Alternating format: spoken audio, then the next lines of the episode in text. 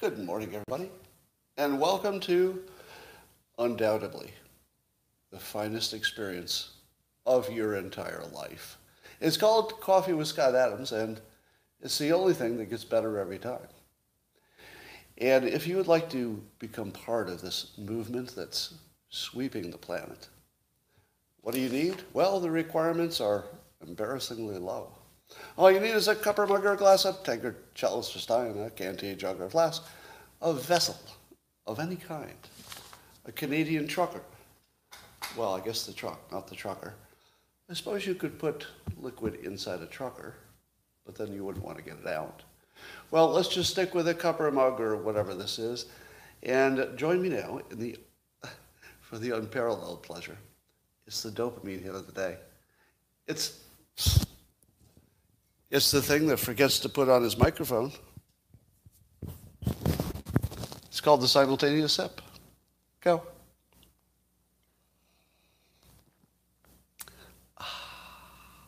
You know, I should have had this before I got ready because, you know, once you've had your Simultaneous Sip, everything just starts to fall into place.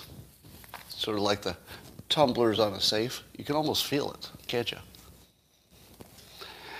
All right, um, number one, um, I guess uh, Josh Hawley in the Senate is uh, urging the Biden administration to uh, forget about putting Ukraine in NATO should they ever qualify. They're not qualified at the moment anyway. But um, what do you think about that? What do you think about promising Putin that we won't do the thing that we probably didn't want to do anyway? I have mixed feelings about it. So let's let's talk it through. Number one, um, I too had once said, why don't we just give him what he wants? Because what he wants is nothing that we care about anyway, which is he doesn't want NATO in Ukraine. Ukraine is too corrupt for us to allow it to be part of NATO anyway. Doesn't look like it's going to change anytime soon. Why not just give him what he wants and then say, okay, you have what you want, and we could take it back at any time. You know, should he keep his army there, we could say, whoa, that wasn't the deal. Now we're going to let Ukraine in NATO, you bastard. So it seemed to me like we could give him literally nothing because it wasn't anything we wanted anyway. And it would embarrass him into having to withdraw or at least respond in some way. But then I watched the Biden administration surprisingly offer absolutely nothing, and it looked like it worked. And I thought to myself, you know, if Biden actually gets away with this, uh, it's, it's too early to say, but I'm willing to imagine that it was the right play. Just say, how about we give you nothing? And how about we call your bluff? And how about your one hundred thousand troops aren't going to take a step into this territory because you know it would be worse for you than if you did? Because I do think Putin knows it would be bad for him to do that. What do you think? I mean, none of us can read Putin's mind, right? So we're all guessing. But I don't think we can guess any worse than the intelligence agencies. Do you? Well, let's do a little experiment here. So you've probably seen experiments where uh, a group of people are asked a question. Uh, I'll give you an example. I was once in some kind of a class, I forget what they were teaching, and uh, people were asked to uh, guess on average how many credit cards each person had on average.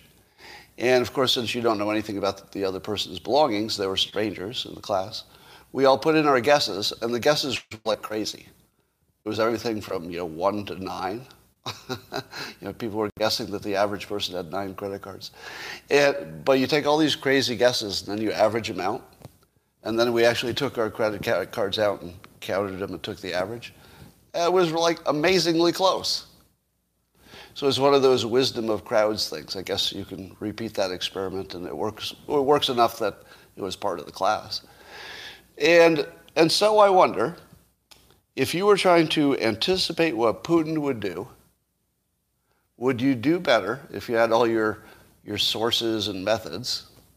Because probably Putin hasn't made up his mind, right? So even if he had sources and methods, and you got you got information that was ten minutes old, who would be useless if he's changing his mind all the time. So let's try the wisdom of crowds. The hypothesis is this, that the average of us, just watching this right now, probably could guess what he would do. Just a hypothesis. There's no reason to believe it's true. Uh, just for fun. So here's my here's my take, and then you can add yours. I might bias you with mine, but that's okay. This isn't exactly science. I think he won't invade. I think that we we trapped him. But there's a persuasion play here that's really, really juicy. I'll tell you about that in a minute. So what do you think? Give, give me your give me your invade or don't invade. And and for our purposes, I'm going to say there's no such thing as a minor incursion. Just forget about minor or major. Just invade, no invade. Invade, no invade. So I'm looking at uh, the locals people, um, mostly no invade. Okay, so I would say overwhelmingly no invasion. Interesting. So that's what I think too. Now, um, and, and you know what's interesting about this is that it's nonpartisan. I'll bet. I do see some yeses, but it's, all, it's overwhelmingly no's on both platforms here. All right, good. Um, so actually that's, I, I think I'm kind of happy about that. This result. I wasn't sure that people would be on the same team on this. All right, you want to hear the persuasion play? This is one of the best opportunities the United States has ever had. And here's the weird part. Maybe Russia, too. Like there, the, you know, I've said this before, that the, the difference between good news and bad news, we just can't tell. Something that looks like it's on the edge of a disaster could just as likely be on the edge of some great breakthrough that's, you know, really good for everybody. And here would be the persuasion play. Imagine, if you will, that Putin feels trapped, because he should. If he removes his forces, he looks like a big old pussy, and he loses everything he might have gained. Right? He has to play the, the long game then to try to control Ukraine, but he was going to do that anyway. So he can't really withdraw, but he can't really attack. He's absolutely, completely trapped. Right? Now, of course, the wild card is that it's Putin, and he's a pretty good chess player, so to speak. So he might have some play that we would never imagine, you know, just some completely surprising thing. Maybe. Never know. But here's the persuasion play. Because he's trapped, you can make a wild offer that would ordinarily not be considered. You see that? Because he's in a no-win situation. So anything we offer him that looks like a win, even in an unrelated conversation, he's going to jump at. Because the only person, the only the only way that Putin can win now, at least in terms of international prestige, the only way he can win is if we let him. Right? He doesn't have a winning play at all, and we have we have all the the cards, I think, and that's what it feels like. So why don't we offer him the following deal? If you could uh, get closer to us, let's say militarily and strategically, and a little bit further from China, whatever that looks like in a secret deal, we'll we'll figure a way to engineer uh, you know, a step down in Ukraine that makes it look like he got something. Scott is a puppet of the Biden machine. You think I'm a puppet of the Biden machine? So somebody's new. I think you're. I think you're new here. Anyway, um, so the the only point is this. The only point is this. This is a an historically rare situation where Putin needs a deal, and he probably would be happy to be more aligned with the U S just militarily, because it's going to keep him in office. So uh, as I've mentioned before. Every uh, every oligarch who, who reaches a certain age, when a let's say when a dictator reaches a certain age, they're going to be more interested in, let's say, what happens to their kids and their legacy, and even themselves when they're elderly, than they are about conquest. It seems like conquest is a, a young dictator's game. You know what I mean? forties, fifties. Once you're in the sixties and seventies, you know, conquest isn't such a fun deal. You're more about defense. So I would think that Putin is sort of poised for how can we keep your children and your children's children alive as long as possible. And the United States could just say, well, you know, we don't care who runs Russia. We really don't care if you're, if you're a democracy or a republic or anything else. Now, whoever's saying mind reading, that's, that's exactly what we're doing. So we're anticipating, but knowing that we can't really read minds. So we're just going through a mental exercise here.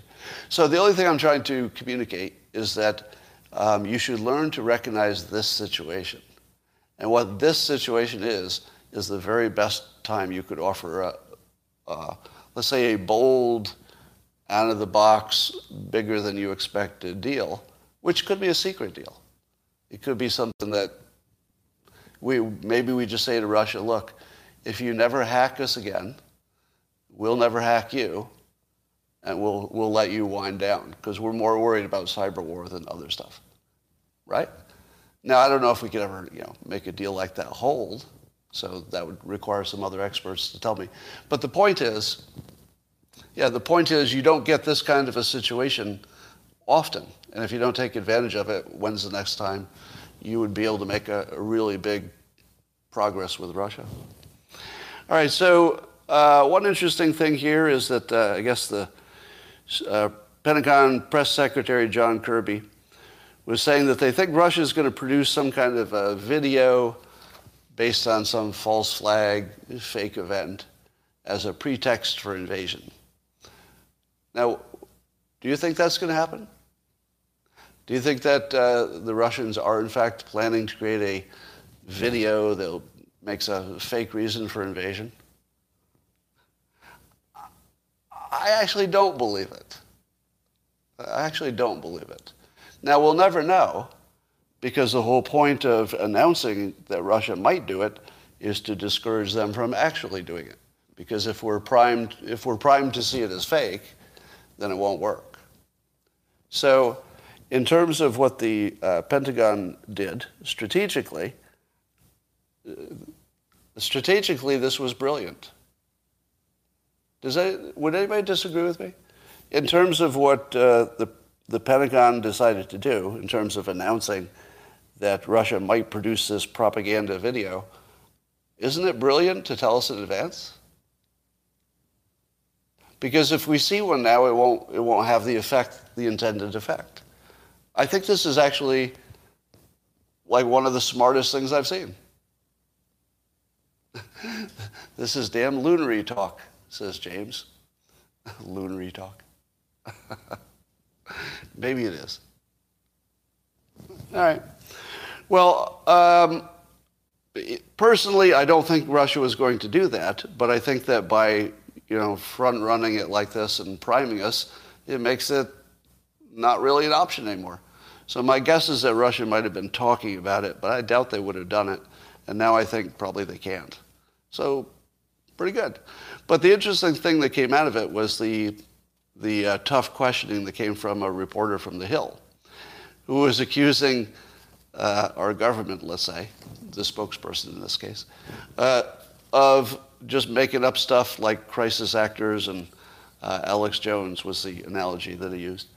And um, the government guy, was it John Kirby? It was John Kirby, right? Did a really terrible job in explaining why he can't explain, you know, where our uh, secret sources are coming from. Oh, it wasn't Kirby? So I think Kirby may have been in another event. Yeah, he, he, he said, I just told you the evidence. It was really poorly done in terms of a, a spokesperson. So let, let me not... I won't blame John Kirby if it was... Who, who was it? Somebody said Ned Ryan. Anyway, we'll look in the comments. You'll find out who it was. Somebody will have the right name. Um, but the point is that if somebody says, what is your evidence for this secret intel? The correct answer is, it's secret intel. If I could tell you how we got it, it wouldn't be secret intel. And then when the reporter says, why should we believe you just because you're saying it, what is the right answer? The right answer is not, I just told you, which is something like what he did. The right answer is, I think you should remain skeptical of anything you hear from anybody.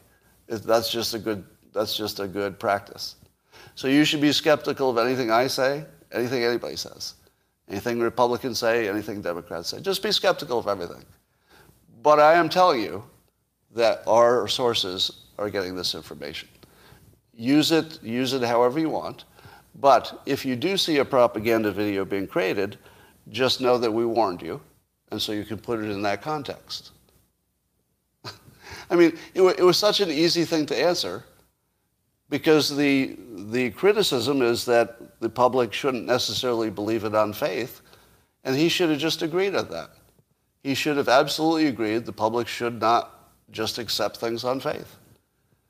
But isn't it helpful to be warned of things? Because if it doesn't happen, what's the difference, right? If there's no false flag, what's the difference? But if there is, then the government becomes more credible because they warned you, and you're also primed, so it doesn't have the same effect. I don't know. Uh, so the communication of it was uh, horrible, but the idea of warning us was pretty good, I think. So Biden, of course, is talking about uh, reducing uh, access to guns in a variety of ways. And I came up with my own idea for reducing gun-related crime by seventy-five percent. This is my estimate, seventy-five percent.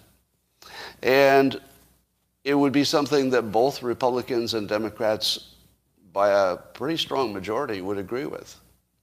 All right, here's my idea. Uh, that you would uh, ban guns, gun ownership, from uh, just Democrats. Because if you ban guns from just Democrats, you would reduce crime by about seventy-five percent, I estimate. You know, murder, murder by guns. Um, and since Democrats by a majority are in favor of gun control, they should certainly be in favor of gun control on Democrats. And since Republicans also think that Democrats should have fewer guns, but Republicans not necessarily, um, it seems to me all you'd have to do is, you know, have a database that says if you voted Democrat in last election or two, uh, you can't have a gun until you've at least registered Republican. What, you would be against that? How many of you would oppose this excellent idea that I'm suggesting? I see a lot of support. I think it's one of the best ideas ever, ever mentioned. um, Now, here's, here's what's funny about it. Of course, uh, of course, it's not a practical idea, but what would be the practical version of it? All right, so here's, here's the practical, well, maybe, I don't know. Maybe it's not practical, but let me run it by you anyway. Suppose you said uh, you can't, you can't buy a gun or own a gun unless you've had N R A or, or similarly accredited gun training. I mean, you would, you would end up with something that almost looked like what I was joking about. You, you'd end up with the responsible gun owners would get training because they would say, well, that's a good idea anyway, right? Your basic responsible gun owner is going to say, you know, I have to get training? Oh, well, I was going to do that anyway. Now, you might make some exceptions, for example. You could say, you know, if it's a hunting rifle or something, you don't necessarily have to go through a gun training course. But it'd be nice. So, you know, you you could still have some exceptions. But uh, I think you would get at a lot of this, even if it only reduced the accidental access and stuff like that. You know, even if it only kept guns away from the person who was going to grab your gun and go do something bad. Um, if I were running for president, I would suggest, and I would keep a straight face when I said we should ban the guns only from Democrats, because making people talk about that point would be hilarious. Bad means often triumph over good intentions. That's true, Eric. Um, it's an incursion leading down the slippery slope. Yeah, any anything with guns leads to more stuff with guns. I think that's true. Um, here's an idea that would scare you. In my opinion, artificial intelligence is already smart enough, should we turn it loose to do this, to identify mass shooters in advance. In my opinion, A I is already, already smart enough. It would just need access to enough databases. So if A I had, let's say, let's say it was a government A I. I'm not suggesting this. I'm just running you through the scary logic of it. So here's the scary logic. I'm positive that if the government could somehow legally give the right program access to just every database in the world, you know, your financial, your credit card, your social media, your everything, um, your phone. Uh, and I'm hoping that doesn't happen, of course. I'm just, I'm just scaring you here. I think A I could identify a mass shooter in advance. What do you think? Please stop. It, you don't have to worry that I'm giving anybody the idea. You don't think, you don't think that people who know A I and... Yeah, I mean, it's, it's sort of an obvious idea. So you don't have to worry about somebody getting the idea for the first time. And I'm not, I'm not suggesting it because it would be the, an outrageous violation of privacy. But how about this? Again, I'm not suggesting this. I'm just tossing this around. Suppose the A I had access to every database, but it was blinded, meaning that the A I could know everything, but no human could ask the A I what it learned. Now, you could ask yourself, is that possible? It might not be, you know, technically possible to keep humans away from it, but imagine it was.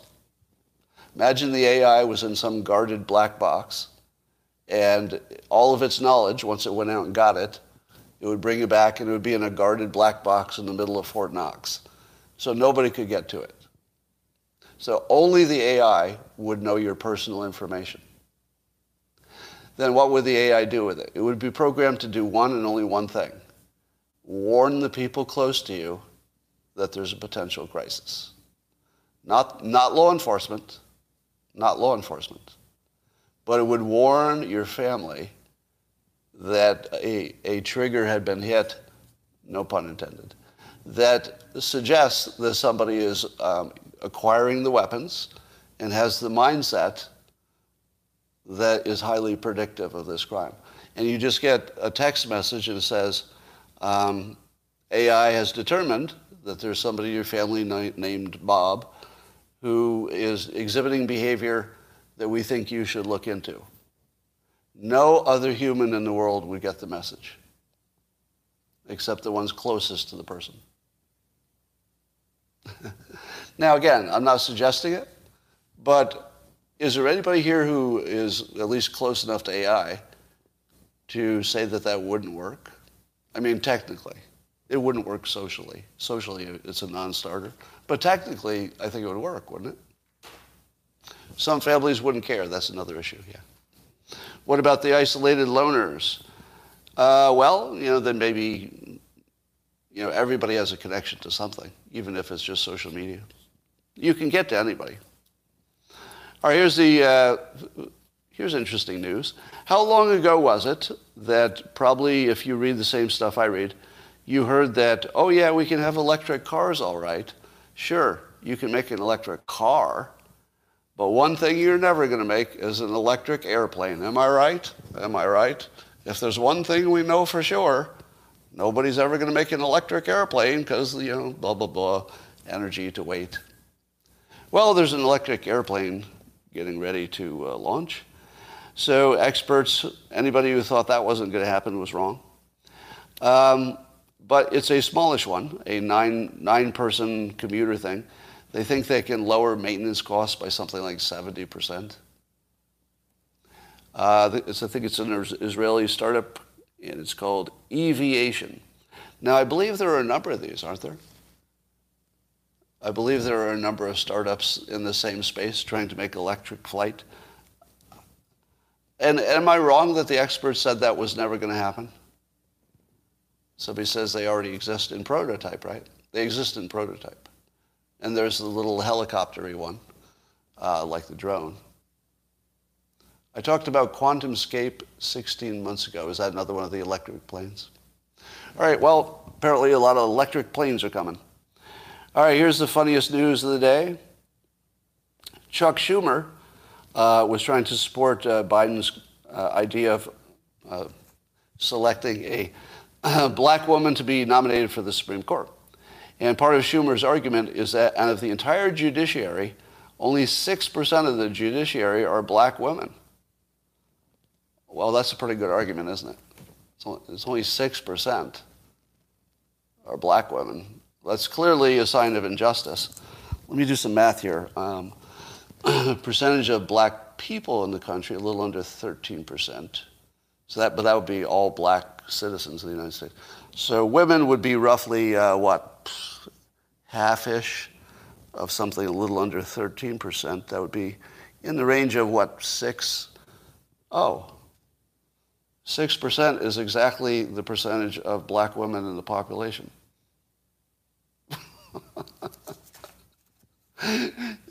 Chuck Schumer actually said this in public.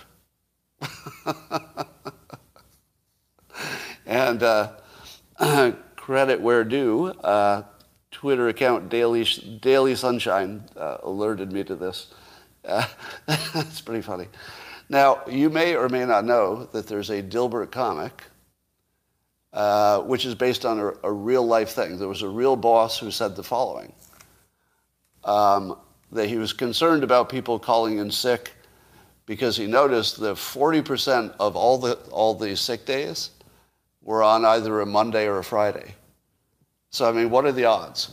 Like, like what are the odds that forty percent of all the sick days are either going to be, like, right next to a weekend, like on a Friday or a Monday? Well, what are the odds of that? Okay, that is forty percent of the workday. Or the forty percent of the work week is a Monday or Friday. So it's exactly what you'd expect. Anyway, um, do you remember I talked about the meta-analysis that showed that the lockdowns had no effect whatsoever? But then I said it was a meta-analysis and it was so poorly done, it was just obviously garbage. And then I told you that Andres Backhouse sort of backed me up on that by picking it apart and showing it was garbage. Fox News has a big thing today on that garbage report, uh, saying how the other major media are ignoring it. So here's the Fox News headline. C N N, M S N B C, New York Times, Washington Post completely avoid the Johns Hopkins study finding COVID lockdowns were ineffective. There's one reason they might have completely ignored it. Because it was garbage. This is sort of embarrassing for Fox News. You know, I appear on Fox News, so it's like a little bit embarrassing for me, honestly. Honestly, it's embarrassing. Like, I don't mean that, like, I don't, I don't feel actual shame or embarrassment the way ordinary people do. But in terms of, I have a professional association with this, with this entity, you know, because I've been on it enough times. And, and I'm thinking to myself, I don't like this at all. I don't like this. I, I think that they would at least have to wave their arms at the fact that the credibility of the thing was questioned. Now, and I hate to criticize it because I want it to be right. I mean, I want it to be true. None of the lockdowns worked, right? So that that uh, that fits into my worldview. But I think they should at least, and, and as somebody's saying here, just because Andres Backhouse picked it apart, it doesn't mean the conclusion's wrong, right? Am I right? I'm not saying the conclusion was wrong. I'm just saying that the quality of it was was low. So, you know, use your own judgment there. But if you don't mention that the quality of it was low, uh, I think that's the biggest answer to the mystery of why nobody else was covering it. Because I, I don't think at this point, I don't think at this point any of the major entities would shy away from that story, do you? Do you think that as of literally right today, that one of these entities like New York Times or Washington Post, do you think that they wouldn't do a story if it were credible and the science and the science is good? I think they would do a story now. Maybe before they wouldn't have, but I think now. I mean, look, look what's happening. Um, in Iowa, The uh, disaster protocols will be dropped on February fifteenth, the governor has announced. So Iowa's uh, basically moving out of pandemic and into endemic. So yeah, I think it's time. I think everybody's going to do a story like that eventually. All right. Um, you might be aware that uh, China's gigantic public relations disaster kicked off today. Uh, some people call it the Olympics. Some people call it the Omicron Olympics. Some call it the Genocide Olympics, but I call it a public relations debacle. And it's a little bit embarrassing also for N B C News, who apparently has the rights to cover this thing. And uh, Twitter user uh, Election Wizard tweeted this. He said, N B C News, uh, both sides' approach to the C C P's genocide. And then it quotes them saying, N B C News, it quotes them uh, as saying, uh, Western governments uh, allege a sy- systematic repression of mu- Muslim Uyghurs. Allege. That's, that's N B C News. We allege it. Uh, and then, quote, it has to be said that the Chinese government emphatically denies all of this. They say the accusations of genocide are the lie of the century. Well, I do think that the genocide part, if you mean actual murder, that would be the lie of the century. But I don't think that's exactly what the first sentence said. The first thing that N B C said was uh, systematic repression. But then they do the, the both sides thing, and instead of saying, is there or is there not a systematic repression of Uyghurs, which is the claim, they give a defense of genocide, which was not the claim. So if you're not paying attention, it looks like it looks like there was a claim, and then they addressed it and said it was false. But actually there was a claim, and then somebody addressed something completely different. The claim actually stands. They didn't even deny, or at least not in a direct denial to this claim anyway, uh, systematic repression. So maybe it would be smarter to say that China is involved in systematic repression and let them respond to that. Because every time you say genocide, you're giving them an easy out. Well, where are the bodies? You know, my, now, I'm only saying that as far as I know, it's not systematic murder. Like, I don't believe that's been reported. I believe it's systematic um, repression, which which would include reproduction. So, uh, you know, you could argue that reproduction, uh, that reproduction repression would be genocide-ish. But it's not. Oh, cultural genocide, yeah. You could say cultural genocide, that you're just using it that way. Well, have you ever imagined what it would feel like if you were uh, pelted with pocket lint, and let's say it was the pocket lint that came out of your grandfather's suit that had been in the, the attic in storage for over forty years. And you went up there and you rifled through the pockets, and you, oh, here's a little bit, a little pocket lint, and somebody like threw it at you. Like, what would it feel like if that happened not just once, but it seemed like every single time you checked the news, there was another piece of pocket lint from your grandfather's old suit hitting you? It would be like waterboarding, wouldn't it? I mean, it would be terrible. And that is what I feel is how Spotify and Joe Rogan must feel, because today even Barbra Streisand has threatened to remove her music from Spotify if they don't deplatform Joe Rogan immediately. And I'm thinking to myself, my God, the slow trickle of being bombarded by pocket lint from your grandfather's suit that was in the attic for forty years. The, uh, the walls are closing in. Uh, at this point, we don't know the exact dollar amounts, but um, experts are estimating that Spotify, because of all these boycotts of Joe Rogan, they may have already lost up to one thousand dollars already. At least multiple hundreds of dollars of loss. And uh, despite that, Spotify is, is standing strong behind their talent, uh, Joe Rogan. So you have to give Spotify some credit. They, that's, a, that's a hit. Hundreds, possibly even as much as one thousand dollars they've lost. And uh, they're just going to push right ahead. I say they deserve our respect. Mike Cernovich had an uh, interesting observation in a tweet. Um, says, for the first time in his life, he goes, for the first time in my life, uh, no one believes the regime when they claim to have uh, taken out a terrorist. He says, friends, I can't overstate how this is truly unprecedented. So the whole story about the ISIS leader being killed, how many people just thought to themselves, oh, oh, did we? Uh, somebody got killed in a remote place that we can't, we can't easily verify. And it just happened to be when Biden's uh, popularity numbers were kind of low, kind of low. And if there's one thing that you can guarantee will get people on your side from both Republicans and Democrats, it's to take out a terrorist leader. It's like the best thing you could possibly do. And he did it at the best possible time. I was joking yesterday that he must have a checklist, and they just look at his approvals. It's like uh, approve a level down to, oh, God, forty-three percent. Oh, God, oh, God. Get the terrorist checklist. Uh, head of, uh, we did Al-Qaeda. Okay. What, what's left? Uh, we got uh, Soleimani. Okay, okay, okay. Uh, ISIS, is it ISIS? Have we hit ISIS? We'll do ISIS. I think we could get those numbers up five percent. Now, I'm not saying anything like that happened.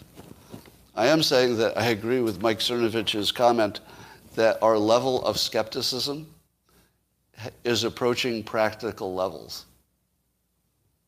That's right. Our, the level of skepticism that the public is now willing to somewhat automatically apply to everything, it's approaching useful. Almost. It's almost good enough to keep us out of the wood chipper. Not, not quite there. We're still a little bit too believing. We're still a little bit too gullible, especially if something comes from our own team. Yeah, we'll believe anything from our own team. That's the problem. But uh, I feel like our, our distrust of the government is finally, finally reaching healthy levels. Maybe we could do something about getting an election system that is fully credible because it's fully transparent, instead of a little bit transparent, and then we act like that was the whole thing. Maybe. Maybe we can start having wars that make sense, if any war makes sense, and just avoiding all the ones that were bullshit. Maybe. Maybe. Maybe. We can stop believing all the experts who have been wrong about everything every time, uh, which, of course, is an exaggeration. To be fair, the experts obviously help a lot. Civilization requires them. But the trouble is we can't tell which ones are right. This is the same problem with uh, investing. If I said, hey, go buy some stocks, and you would say, well, I don't know anything about stocks or investing. How am I going to buy the right ones? And I'd say, well, just do your best. Use your judgment. You just go off and buy some stocks. How would that do? Well, if you bought one stock, your odds would not be good. So instead, what do you do? Well, you get an expert to help you. How many experts are there? So there are ten thousand stocks, roughly. That's how many you could buy in the United States. How many experts are there? Way more than ten thousand, right?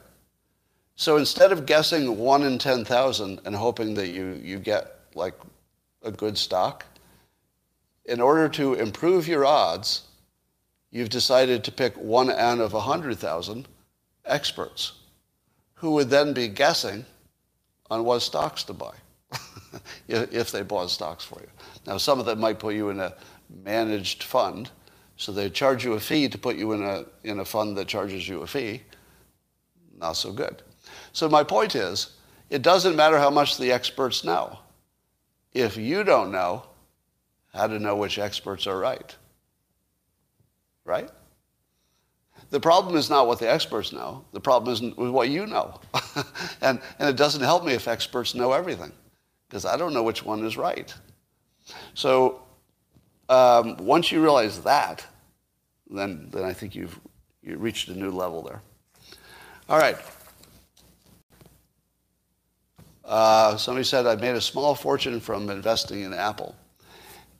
Uh, Apple is a weird exception because they're effectively a monopoly. Uh, once you get in the Apple ecosystem, you just can't get out. Um, most, if you found that out. I mean, you can. It's just a huge pain in the ass. So there aren't too many things like Apple.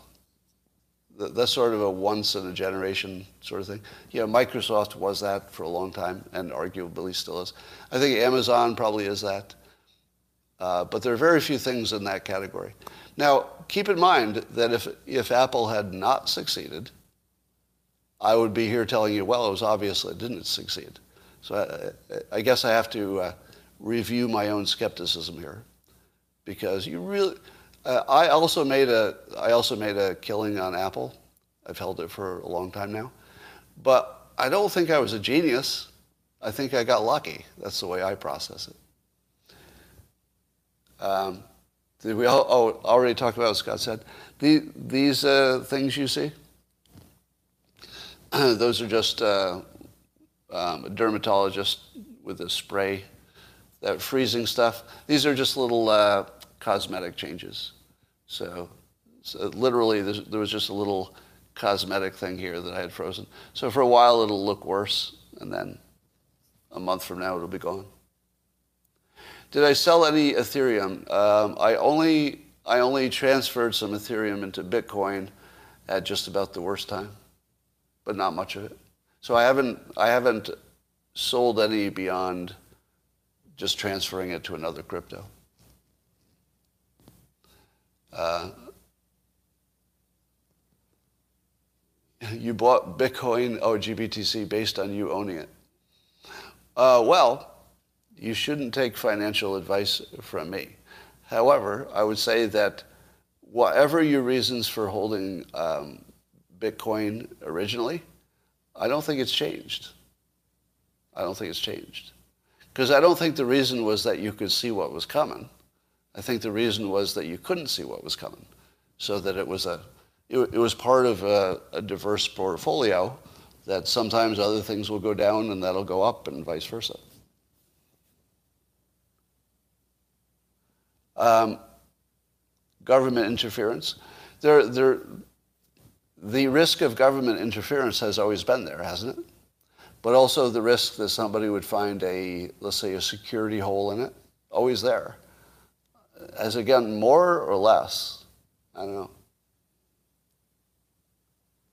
Bitcoin is a passing off fraud going through the courts, my friend. Going through the courts, I don't know what that means. Any Canadian truckers' predictions? Well, everything that uh, draws the public's attention toward putting pressure on governments to end the mandates is good. So anything that can stay in the news is what the politicians will care about. And if the politicians see, hey, this public, it, these truckers have a lot of support, then they're more likely to end the mandate sooner. So the more the more support you show for the truckers, the more you're helping yourself if you want to end mandates. But you know, one of the things that it's easy to forget is how many people don't want to end mandates, like the citizens. And I hardly ever see them unless I see them in the comments on Twitter, because I don't know anybody in person. Do you? I, I literally don't know anybody in person who doesn't want all the mandates to end. Not in person. But there's plenty of them. Obviously, there are plenty of them. Yeah, but some of you know them, and they, they're in the comments. So, and here's, here's another uh, thing that I thought of yesterday. You know how I was talking about how the teenagers seem to be not rebellious enough about masks? I have a really weird hypothesis that teenagers like covering their faces at school. That that the mask is uncomfortable, but I believe that teenagers like covering their faces. Because one of the biggest problems in high school is people making fun of people for their looks. And I think anybody who's got like some acne, for example, how many teenagers have at least some acne where the mask would cover it up? I, I actually think that anybody who even has one pimple is glad to have a mask if they're sixteen or fifteen or fourteen. So um, the the the really conspicuous lack of pushback by teenagers is telling me that this might be like hoodies. Have you ever seen how often the, the teens will wear the hoodies? And they'll, they'll wear it so it's almost completely covering the face. And if you look at women who have, you know, their hair down, how often do you see women just using their hair as like a, a shield for their face? Men grow beards. Beards are in right now. It's basically a, a face covering. So uh, you have to throw this in the mix. I think that teenagers actually got used to masks and are finding a benefit in them that was completely non-obvious, which is they like to cover their faces. I, I think that's actually happening. Because otherwise, can you think of anything else you could make teenagers do that they wouldn't push back harder? Think about it. Name, name anything else you could do that would be this intrusive that they wouldn't push back harder on. Uh, it, it feels like they not only got used to it, but maybe found some benefits we did not anticipate. Because, you know, the younger ones might be, Carl says, damn you, I think you're right. I think I'm right, too. I think I'm right, too. I don't think they would necessarily say it. If you ask them, might not be aware of it. But, and here's, here's what uh, keyed me to it. There have been a number of situations in which I was glad to have a mask on. Has anybody had that experience yet? Uh, have you had even one situation, let's say an odd, unusual situation, whatever it was? Yeah, see, in the comments. A lot of people say yes. At least for some like limited. Now, I'm not saying that you enjoy the masks. I'm saying that there might have been at least one time when you were happy to have it on. I'll give you an example. Do you ever, do you ever have, uh, you're going to talk to somebody and you maybe you ate something, you're, you're not sure about your breath? Has anybody thought to themselves, oh, I'm glad I can just put this mask on because I'm worried about my breath? I'll bet. I'll bet you have. Has anybody had a... anything going on with their face, like uh, you know, their lips are chapped, or there's a pimple, or they forgot to shave, or they don't have makeup on, or forgot their lipstick. Yeah, I feel like I feel like there are fifty reasons. Now I have one that's unique to me, which is uh, now that I'm more recognized in public, I actually, I hate to say it, I'm I'm obviously very anti-mask. Mask mandate. Uh, but there have been times when I felt more comfortable with a mask on in public. Now, that, that's unique to me because of recognizability. There have also been times when I was so cold that I, it was conspicuously warmer with a mask on when I was just, say, walking to my car, that I would leave the mask on to walk to the car because it was warmer. You know, it's amazing what you can get used to. Yeah, I mean, I haven't worn a mask in, in a few days more than, you know, actually I wore a mask in the doctor's office because it's a doctor's office. You know, I, part of my rebellion is that uh, I try to be sensitive to who is the person on the other side of the rebellion. And I'm not going to rebel in a doctor's office. You get that, right? It has nothing to do with my belief about my risk. It's simply a respect for the office. Does that make sense? If the doctor's wearing a mask, and I know the doctor would prefer it, that, that's one setting in which it has nothing to do with the mask. It's more about just respect for the professional, that's all. So, and I would, and if you wanted to be a rebel about that, that's your business. I'm just saying it's a personal respect thing. And it only lasts, you know, ten minutes. So it's not going to make or break whether masks are mandated. But the, the place that doesn't make sense is Target, you know, your gym, that sort of thing. Now, I'm not saying you need them. I'm, nothing about science. Uh, all right, that's all for now, um, I believe. It was sort of a slow news day. Tomorrow it's going to be better. And why don't you have a good weekend? Okay? All right, have a good weekend.